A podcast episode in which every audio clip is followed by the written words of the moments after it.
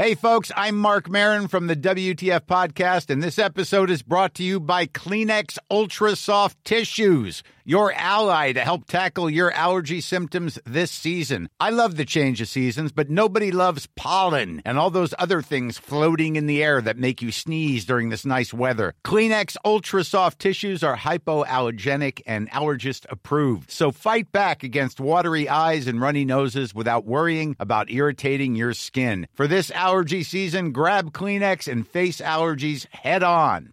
Many of us have those stubborn pounds that seem impossible to lose, no matter how good we eat or how hard we work out. My solution is PlushCare. PlushCare is a leading telehealth provider with doctors who are there for you day and night to partner with you in your weight loss journey. They can prescribe F D A-approved weight loss medications like Wegovy and Zepbound for those who qualify. Plus, they accept most insurance plans. To get started, visit plushcare.com slash weight loss. That's plushcare.com slash weight loss. F M one oh four's Room one oh four Podcast with Cormac Moore and Saoirse Long.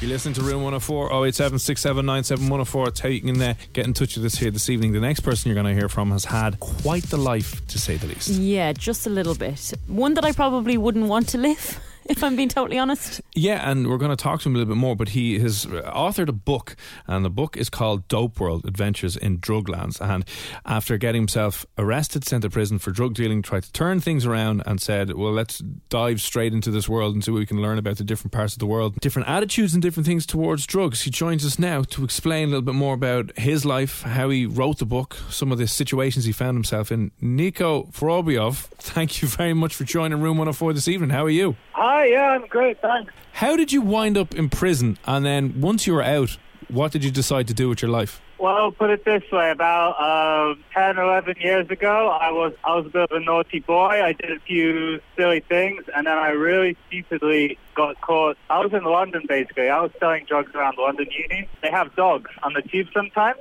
And I always tell people, don't take drugs on the tube. There are dogs on the tube. But, you know, one day I was just in a bit of a hurry, so I thought, what the hell with this? I put a few rounds of uh, M D M A back in my back pocket, and my unlucky day. The funny thing is, I actually got the wrong tube station. So if I got off at the right tube station, I would have avoided dogs, and none of this would have happened. Oh, no. Okay, well, maybe you were meant to be caught for a reason. Yeah, yeah, maybe that led to something else. After you, how long did you spend in prison? I was there, well, I got two and a half years was my sentence, but I had to wear an ankle bracelet for a while. So, you know, we had a lot of house parties, so I had to be home from seven till seven. What age were you at the time? Ooh, I'm going to say twenty-three, twenty-two, twenty-three, something like that. The so-called prime of my youth. So after after you got out of prison, um, why?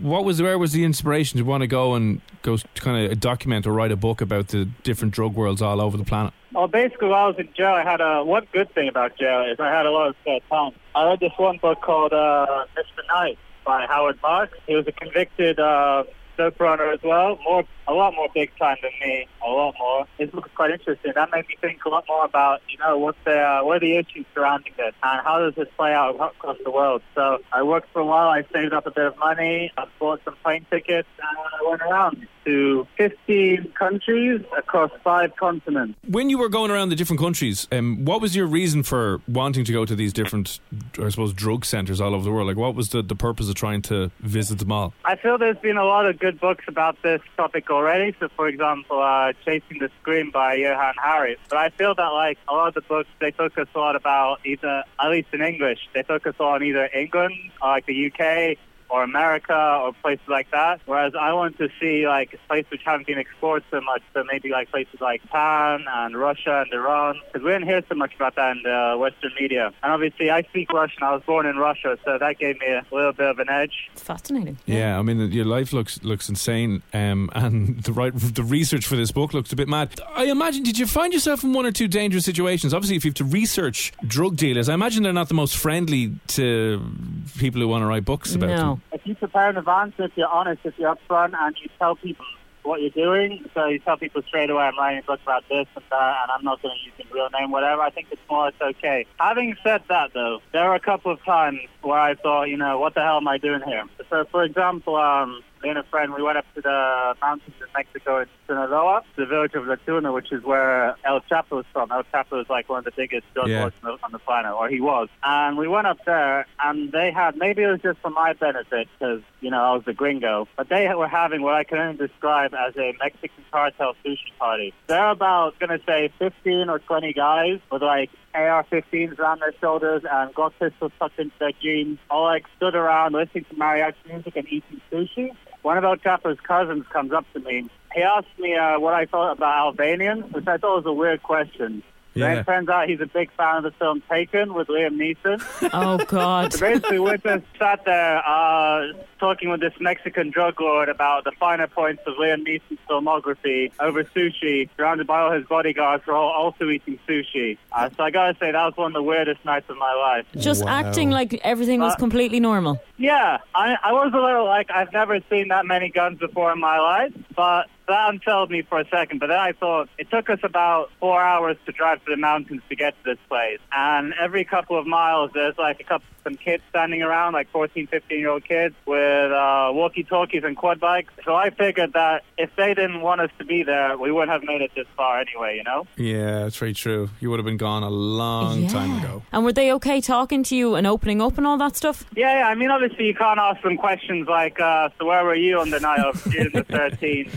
Yeah. Between five and eight o'clock in the evening. But you can ask them things like, oh, have you heard about such and such thing happening? And I'll be like, oh, yeah, so a friend of mine, blah, blah, blah. So you have to kind of work around these questions a little bit. It's like a real-life Narcos. Yeah, you'd thrown yourself right in the middle. There was a show on...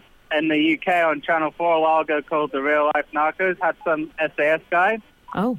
Going around. And his guy in Mexico... that was the same guy who hooked me up with um, El Chapo's boys. Oh, I'm going to say, will you keep in touch with these guys? Or yeah, was it just on for, Facebook or yeah, what's going on? Research purposes only? I am friends with, uh, I became friends with this guy called uh, Bander Machacero. He's a narco corrido singer, which is a type of folk music they have in Mexico. Sounds like just like another kind of folk music, you know, with guitars and all that. But really, like, the lyrics are close to gangster rap, you know, like selling drugs and killing people and stuff. And he actually performed for El Chapo a couple of times. He wrote a song for El Chapo called Broad Proof Fest. Uh, me and him are buddies now. We're Facebook pals.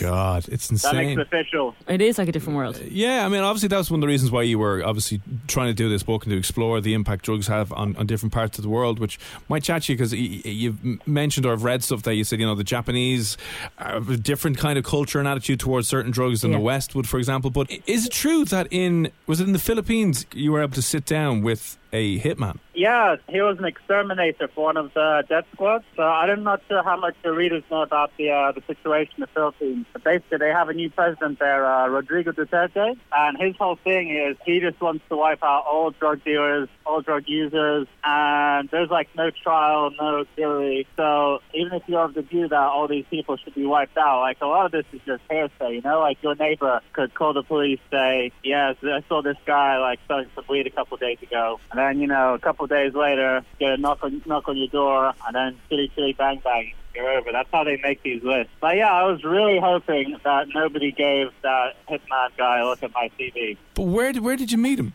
So we went to this sort of karaoke bar in the outskirts of Manila, and um, one, by the time we got there, uh, he was already there, so he he was already in the upstairs room. So he had his balaclava on and everything, standing in the middle of the room. So again, there was like another sort of moment, like in Mexico, like, what the hell am I doing here? It took us a while to, to organize this interview, like me and my the journalist I was working with. And he's come out all this way as well. He obviously doesn't live in this karaoke bar, so he's going to be pretty pissed off if I suddenly uh, run away now. I kind of had to do the interview at that point. I mean, he was working for, was it Duterte's death squads, the government's death squads, or one of the gangs? Well, what he said, and this has been um, confirmed by uh, other other journalists who've done this stuff. I think there's like another B B C interview with another death squad killer. So basically, uh, the guy I met, he said that he was working for the military, so for generals and stuff, which is how they managed to get away with their crimes for so long. And what I thought was interesting was that he seems to leave certain dealers or certain high-level kingpins alone if they didn't forget to pay up.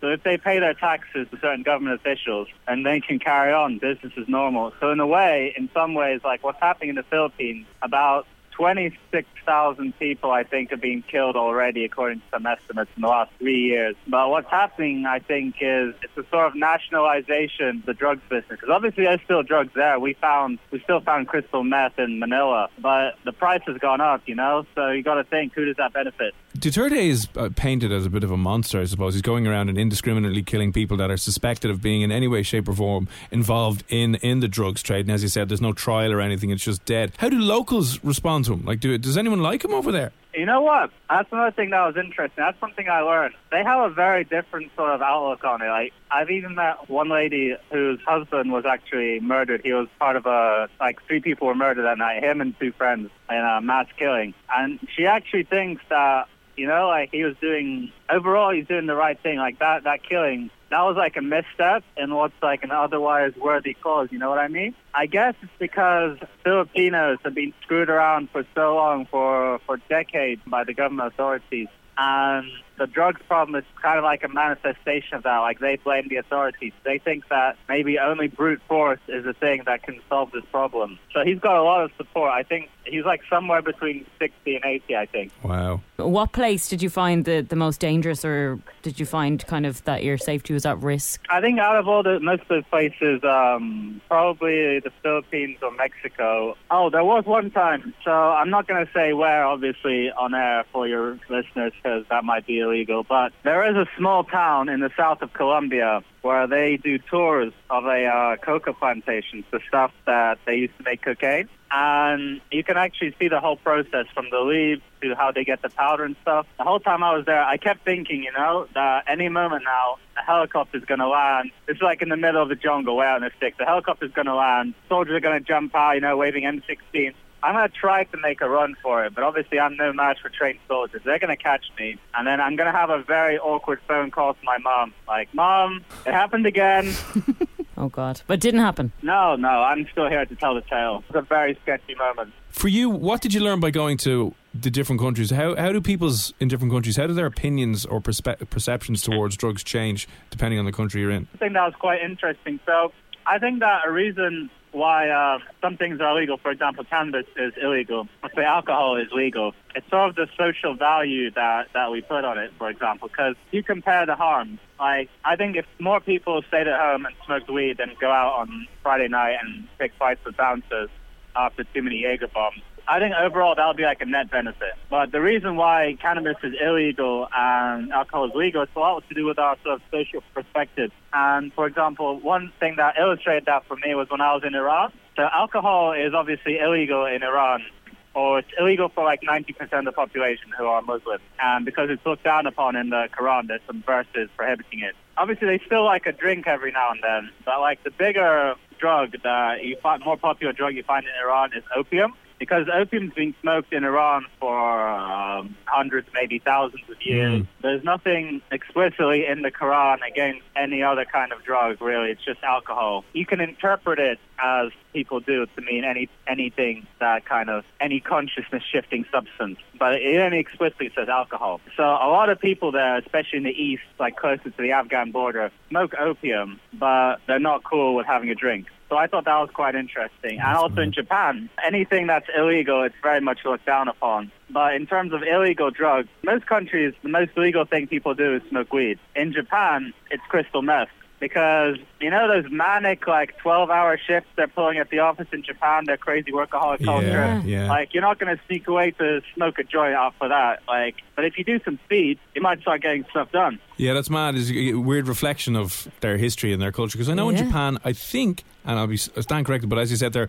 work culture is ridiculous. Yeah. And you're not allowed to go until you until your superior is gone. Yeah. So if the C E O is sitting in his office till ten o'clock at night, you, and you have nothing to do, you don't go. Literally stay in there trying to obviously do fourteen, fifteen, sixteen hour days. But um, listen, Niko, thanks a million for, for popping on. I know you're, you're over in Brazil. I, I don't know if it's work related or another book related, but um, I take it your book uh, is available on online on, on Amazon and the usual places? Yeah, it's um, it's online on Amazon, W H Smith, Waterstones. It should be in uh, all the major bookshops, really, I think. Cool. Dope World Adventures in Druglands. Uh, Niko, thanks a million for speaking with us this evening, and look after yourself and stay safe. All right, thank you very much. Thanks for having me on. Sick of being upsold at gyms? My guy, you're currently a base member. For ninety dollars more, I can upgrade you to our Shred membership. For one hundred thirty dollars more, you'll be a Swole member. And for just three hundred dollars more, you'll reach Sweat Platinum. At Planet Fitness, you'll get energy without the upsell. Never pushy, always free fitness training and equipment for every workout. It's fitness that fits your budget. Join Planet Fitness for just one dollar down and ten dollars a month. Cancel anytime. Deal ends Friday, May tenth. See Home Club for details.